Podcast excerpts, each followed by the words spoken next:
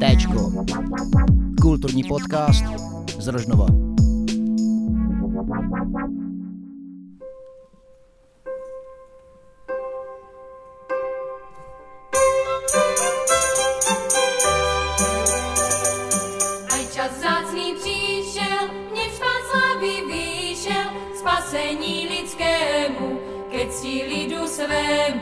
Jeho potěšení a hříchu zproštění. Toto jsou ti dnové, o níž prorokové od dávna pravili, lidem oznámili, dnové vykoupení a světa spasení.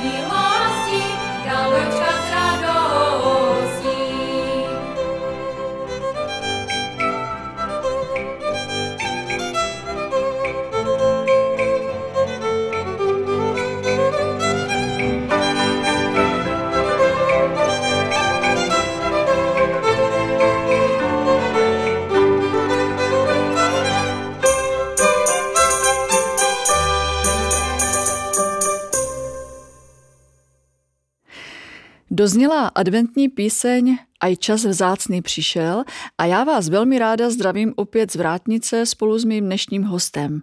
A kdo jím je? Člověk, který ve svém životě propojuje práci zdánlivě chladnou, práci s kovem a zároveň čas strávený s muzikou, která rozehřívá srdce. Z Utiska k nám dnes dorazil a čas vzácný s námi stráví Martin Kovář. Ahoj Martine. Ahoj. Dnešní podcast uvedla píseň, která prošla tvou úpravou a která zazněla i během adventních koncertů vojenského uměleckého souboru Ondráž v roce 2018. Tehdy jsi měl po hudební stránce jako upravovatel na starost tvář celého koncertu. Věřím, že většina posluchačů ví o kvalitě tohoto za pár let 70-letého profesionálního souboru. Takže jak se to stane, že klukovi z Hutiska přijde do cesty možnost pracovat s tak známým tělesem, bude naším tématem. Ale pojďme od začátku, od tvého dětství a muzicírování u vás doma.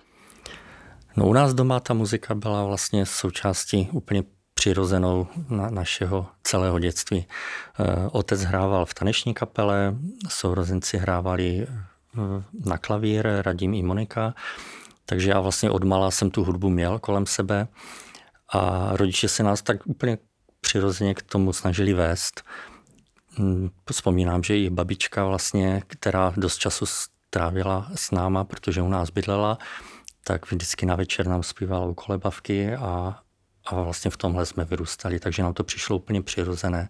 I s tím vlastně, že eh, tím, že jsem věřící a chodili jsme do kostela, tak se člověk najednou setkal i s hudbou, která byla barokní, renesanční, gregoriánské chorály, takže to tak přirozeně s námi plynulo. A když jsi nastoupil třeba do Zušky? Do Zušky hned v první třídě je pravdou to, že v, v tom raném dětství mě, mě to až tolik nebavilo. Mm. Rodiče mě dali na housle, původně já jsem chtěl být cymbalista, ale v tehdejší době v Rožnově si myslím cymbal nevyučoval a byl nejblíž až ve Valaském Mezřičí, tak rodiče tak nějak racionálně rozhodli, že pro mě bude výhodnější hrát na housle, aby to bylo blíž. No a počkej, ten cymbal, tam už Monča už hrála? Sestra tvoje? Když, nebo ještě ne, ještě ne. Vzorem? Ta se vlastně naučila později na cymbal, ta hrávala na klavír původně. Aha, aha, aha. Takže já jsem chodil na housle, a, a to mi tak chvilku bavilo, pak, pak už v té páté, šesté třídě už mi to opravdu nebavilo, tak, takže ten můj vztah takhle k tomu hrání na housle jsem až tolik neměl v tom dospívání, ale chytlo mě to v, zhruba v té deváté třídě, kdy jsem měl na střední školu. Moje mamka dělala to bylo tenkrát, myslím, pro zaměstnance Tesly, Mikulášskou besídku na Kamenci, teď je tam vlastně firma Unipar a na tom Kamenci hrála eh, cymbalovka Malého Radhoště. A já jsem tam mamce tak nějak s tím pomáhal a strašně mi to zaujalo, ta cymbalovka a líbilo se mi to. A tak to nějak vzešlo, že jsem začal chodit do toho Malého Radhoště a tam postupně vlastně jsem víc přičichl k tomu folkloru. Takže to bylo první setkání s cymbalovou muzikou tehda. No na, na Zušce, tam jsem hrál taky v cymbálovce, ale tam jsem to nějak ne, ještě nechápal. Jo, takže stěžení byla ta akce s maminkou. A uh, ano, ta Mikulášská besídka. A pak, když vlastně už se u tebe eh, to hudební nadání eh, rozvinulo a začalo tě bavit, nezvažoval jsi třeba někdy studium na konzervatoři? Uh, ne, ne, to, to Vůbec ne. to ani, ani pak vlastně, když jsi byl třeba starší, protože někdo si třeba dodělával ty studia až v dospělosti, uh-huh. když už začal třeba i vést hutiskou scholu uh-huh. a, a přičichl k dirigování? No přemýšlel jsem nad tím v dobách, kdy už jsem potom byl na vojně a dostal jsem se do Ondráše, tak tam jsem chvíli přemýšlel, že bych si tu konzervatoř při té práci v Brně eh, dodělal, ale pak vlastně, když jsem se vrátil z Brna už jsem začal eh, pracovat eh, doma ve své firmě, tak už, tak to, už to, byly to, to jiné šlo povinnosti. Bokem, ano, už, už by na to ani nebyl čas. Mm-hmm. No, změnili jsme již e, sestru Moniku, e, s kterou jste založili v roce 91. To ano, bylo. 91. E, vlastně Soláň, nebo ne, byste se vlastně prvé jmenovali... Kováčovci. To... Aha, aha. To, to tak nějak vzniklo, že nám takhle začali říkat. Aha. Celý ten Soláň, původně to byla Moničina myšlenka, já jsem se tomu tak nějak přichomejtl. Ona vlastně hrávala na klavír, ale pak se začala učit na cymbál a měla takovou tu vizi, že, že by bylo dobré založit novou cymbalovou muziku z mladých muzikantů tak já jsem se současně s tím začal učit na basu, na kontrabas a, a potom v tom 91. roce se tak nějak pozbírala první sestava a vlastně začali jsme hrávat. Mm-hmm. A tím, že my jsme tam byli sourozenci Kovářovi, tak nám někteří začali říkat Kováčovci. To vydrželo asi rok, rok a půl. A pak jsme se teda oficiálně rozhodli, rozhodli mm. přejmenovat na Soláň, mm. protože na Hutisku dříve byla cymbalová muzika Soláň ve které hrával i můj otec aha, aha. a ta se potom rozpadla. Mm-hmm. Takže jste vlastně navázali na nějakou že vzniklou tradici trošku. Dá, dá se to tak říct, mm-hmm. ale byli jsme vlastně registrovaní tady v Rošnově. Mm. A Soláň vlastně se stala uh, tvým prvním možným uh, působištěm uh, v tvoření úprav.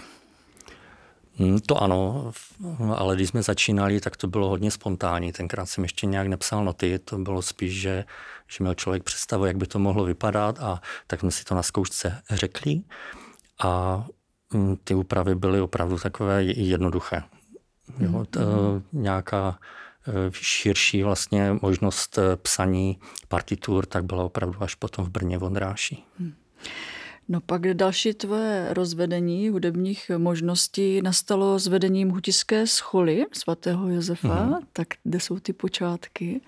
Eh, no já jsem vlastně chodíval jako zpěvák do hutiské scholy i, i v dospívání. Pak jsem byl v Brně a když jsem se vrátil, tak jsem tam taky aktivně zpíval.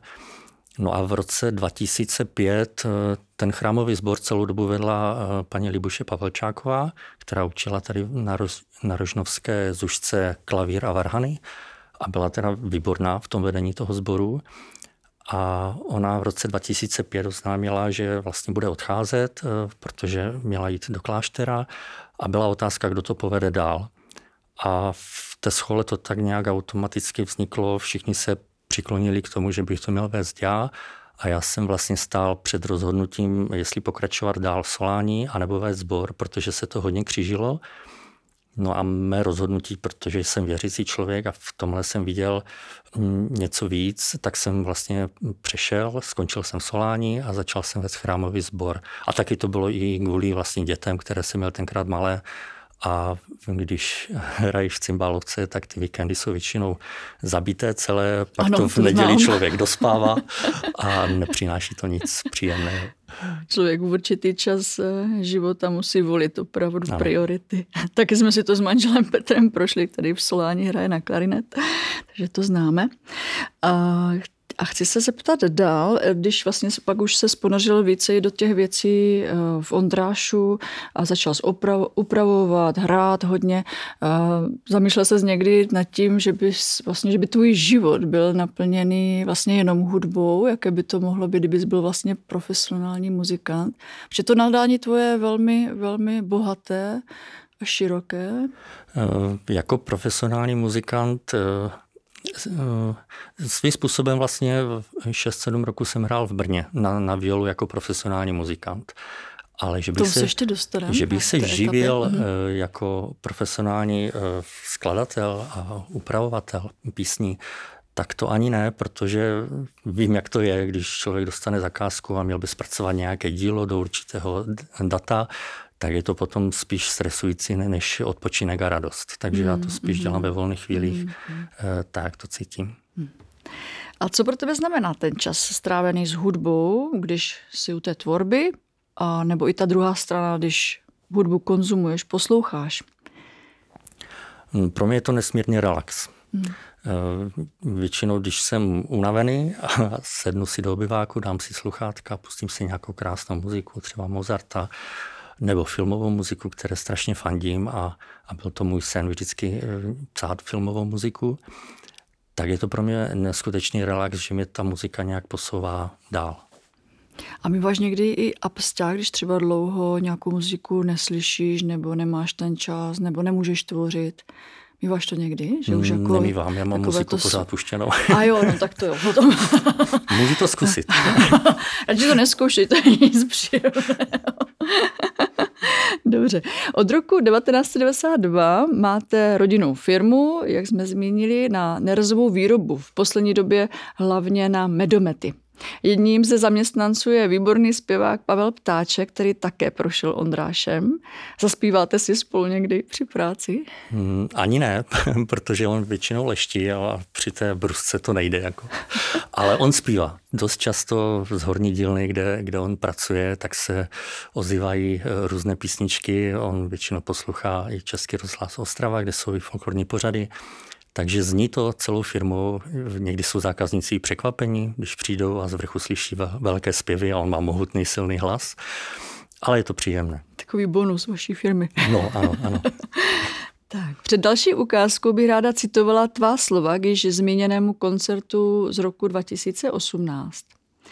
Adventní zpěvy, které uslyšíte, se zpívaly v chrámech i domovech našich předků po staletí. Je v nich vyjádřena touha po novém životě, po nové radosti. Jsme stvořeni k radosti, k nekončící radosti. K radosti upřímné, která nebude nějakou bublinou k spasknutí, dodává autor námětu a scénáře Martin Kovář.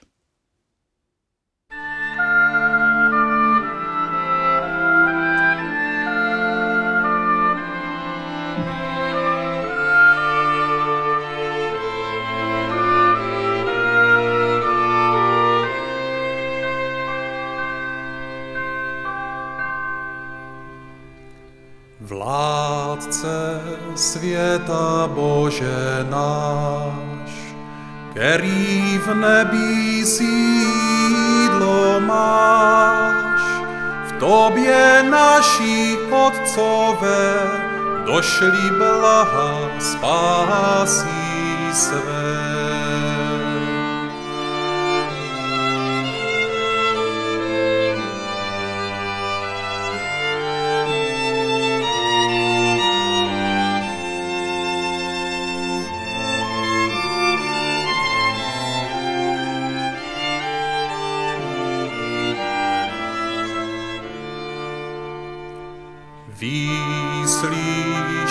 Prozby dětí svých, odpust lidu svému hřích. Dej nám srdce horlivé, ať jsme živí k slávě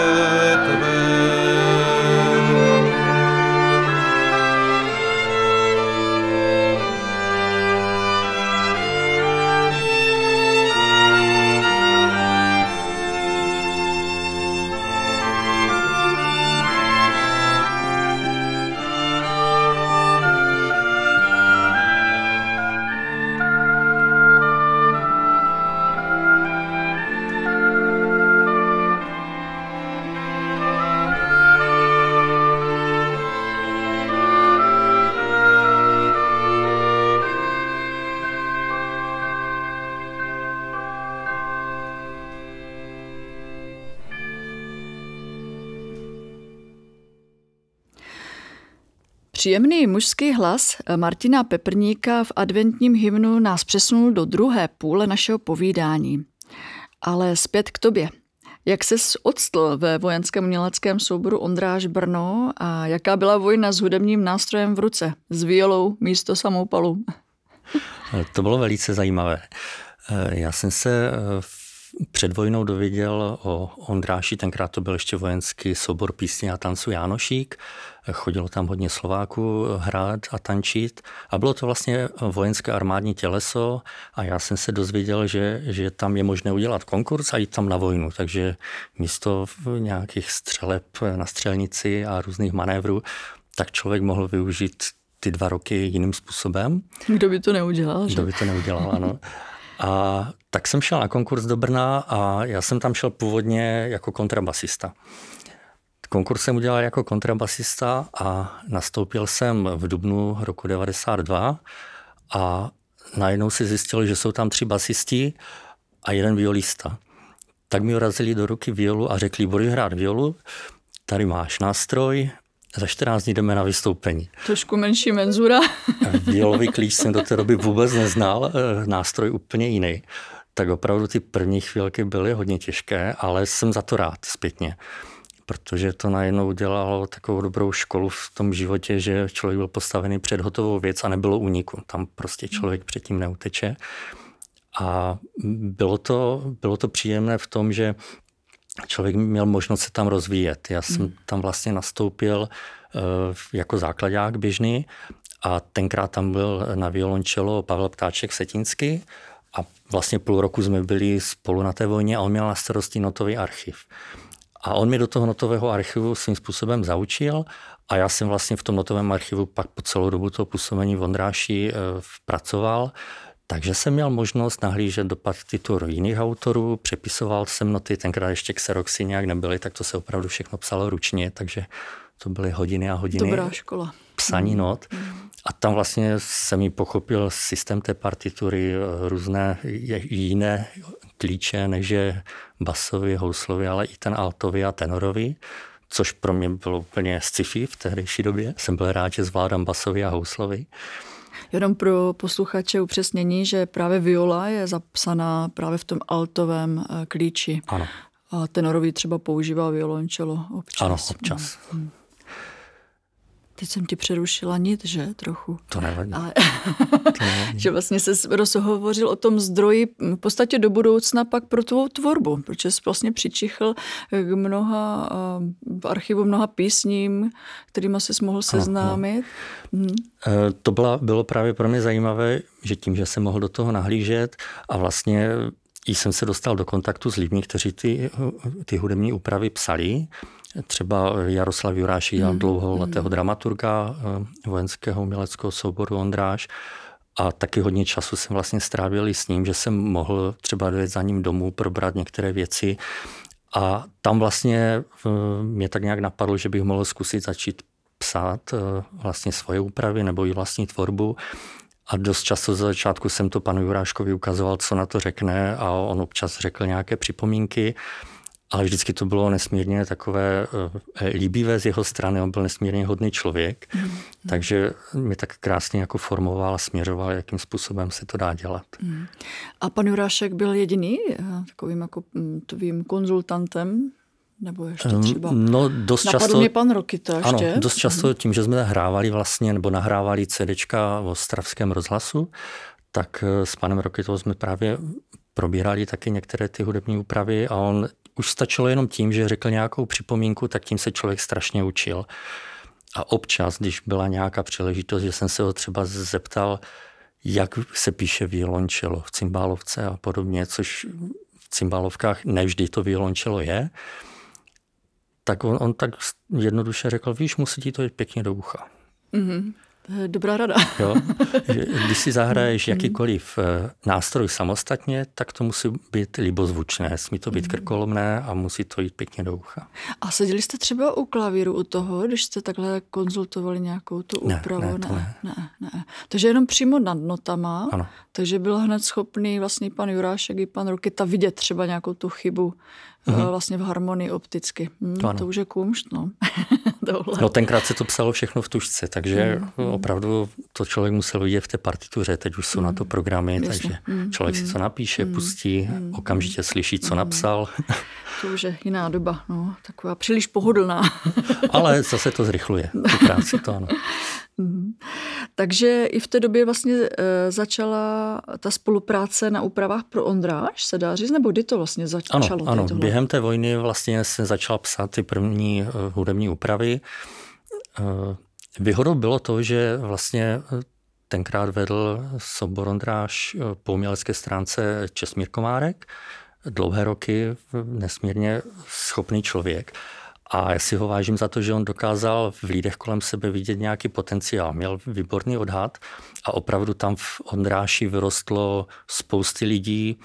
Já, když jsem tam došel, tak mám pocit, že jsem byl úplně obyčejný řádový hráč, až se divím, že jsem se tam dostal se svou hrou v tehdejší době.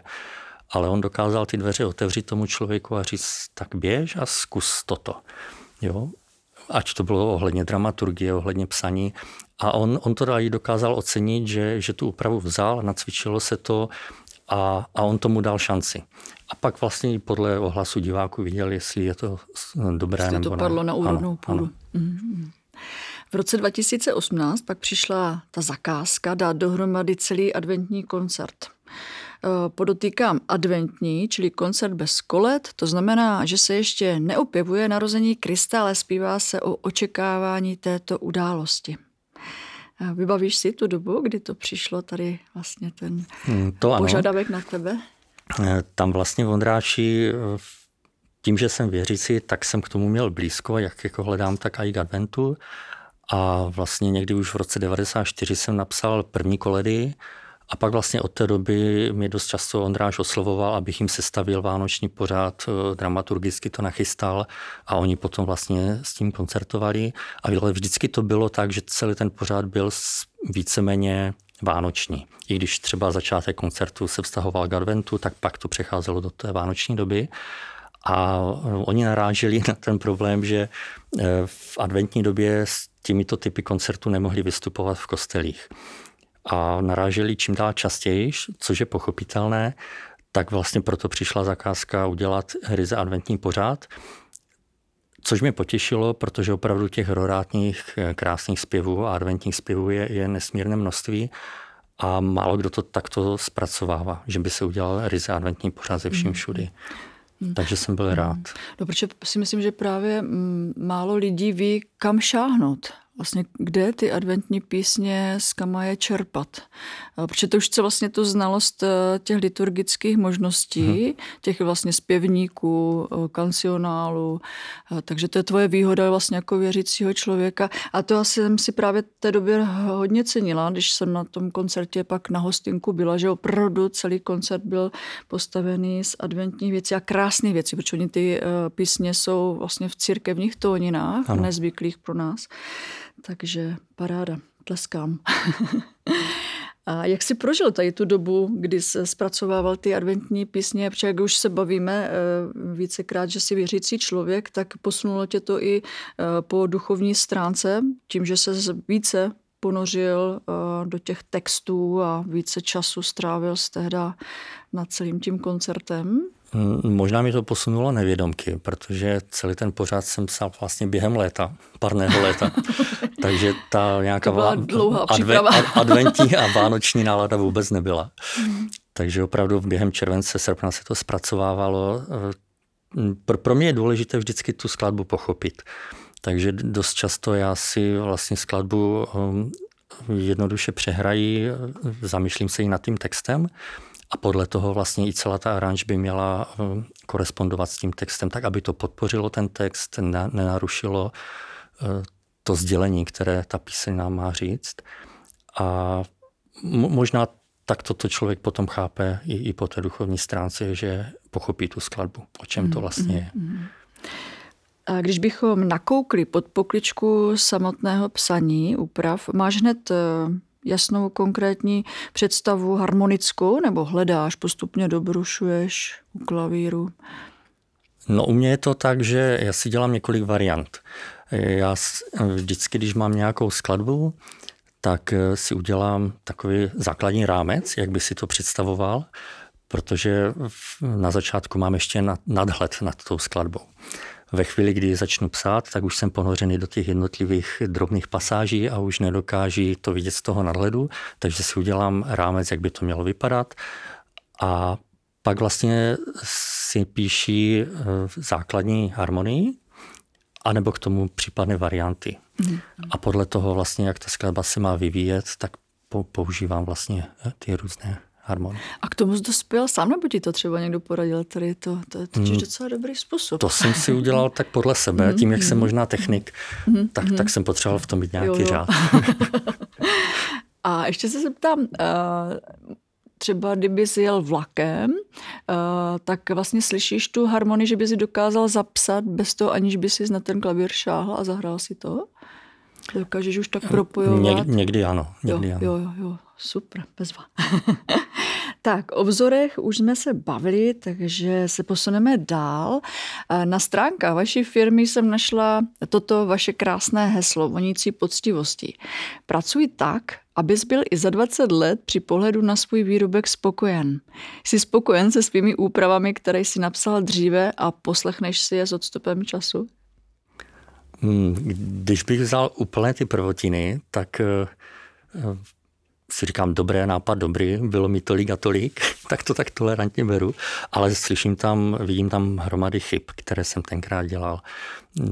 Tenkrát jsem ještě dost psal harmonicky, takže pro houslísty, hlavně druhé, třetí hlasy, to bylo hodně krkolomné, nebylo to melodické a špatně se to hrálo pro ty hráče jako takové. Ale tím, že v Ondráši opravdu chlapi byli upřímní, tak mi to tak pěkně sázeli, takže jsem měl tu zpětnou odezvu od nich. A i z toho Ondráše vlastně díky tady tomu přístupu eh, v mém životě vzniklo strašně moc pěkných přátelství, které trvají vlastně až do dnes. Mm, mm. To je, já myslím, že to je přesně ono, že člověk, aby se někam posunul, tak eh, potřebuje tu upřímnost a erudovanost mm. a, mhm. a zároveň vznikají ty hluboké vztahy přes právě tady tu práci a upřímné muzicírování. Martine, já ti chci poděkovat za naše povídání. Díky i za ten tvůj vklad do folklorního světa a taky za tvůj čas dnes tady u mikrofonu. Ať se ti daří. Díky moc za pozvání a přeji pěkný den. Vinš a požehnání ve sleském nářečí v písni Nese mi vám tu novinu a nejinak než v úpravě Martina Kováře.